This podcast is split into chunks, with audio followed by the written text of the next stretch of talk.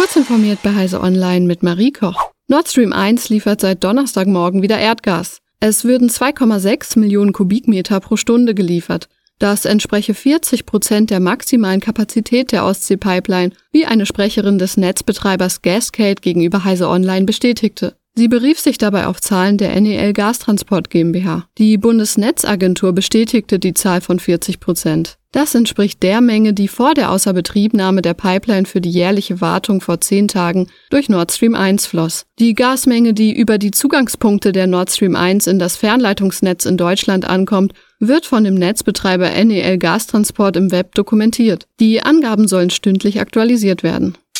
Die Vereinigten Staaten von Amerika wollen unabhängiger von Chinas Produkten werden, da die Regierung in Peking einen Lieferstopp oder Exporteinschränkungen als Druckmittel einsetzen könnte. Das ist einer der Gründe, warum die USA eine engere Zusammenarbeit mit Taiwan, Japan und Südkorea planen. Zudem soll die neue Chip-4-Allianz die Halbleiterlieferkette verbessern. Während Japan und Taiwan bereits Zustimmung signalisiert haben, ist Südkorea noch unentschlossen. Das Bündnis dürfte Peking nicht unbedingt begrüßen. Es könnte somit Einfluss auf die Geschäfte und Beziehungen Südkoreas und dessen großer Technologieunternehmen wie Samsung haben. Diese sind auf chinesischen Import und dortige Fertigungsanlagen angewiesen. Daher müsse Südkorea einen Beitritt zu diesem Lieferkettenbündnis genau abwägen, wie Südkoreas Minister für Wissenschaft und Technik diese Woche erklärt hat.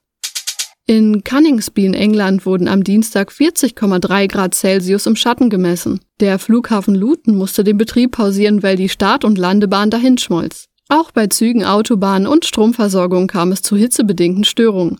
Mit so hohen Temperaturen haben Designer von Rechenzentren offensichtlich nicht gerechnet. Weil einige große Kühlanlagen überfordert waren, kam es sowohl bei der Google Cloud als auch bei Oracle zu Ausfällen. Bei Oracle waren Netzverbindungen sowie die Dienste Block Volumes, Compute und Object Storage betroffen. Bei Google waren es Autoscaling, Persistent Disk sowie die Google Computing Engine samt den darauf laufenden virtuellen Rechnern. Betroffen waren beispielsweise Kubernetes-Instanzen, SQL-Datenbanken, BigQuery Warehouses und natürlich zahlreiche Webseiten. Um Notrufe zu erleichtern und schnelleres Senden von Gipfelselfies zu ermöglichen, will Vodafone sein Mobilfunknetz in den Bayerischen Alpen ausbauen. Bis Mitte 2023 sollen dazu in acht Landkreisen zwölf neue Masten aufgestellt werden. Das teilte das Unternehmen mit Sitz in Düsseldorf mit. Zum einen könne Netzempfang in alpinen Notsituationen überlebenswichtig sein, zum anderen steige in den Bergen der Bedarf für schnelles mobiles Internet. Einer Netzanalyse zufolge seien im vergangenen Jahr dort 28 Prozent mehr Daten über Mobilfunk gesendet worden als im Jahr 2000 2020. Diese und weitere aktuelle Nachrichten finden Sie ausführlich auf heise.de.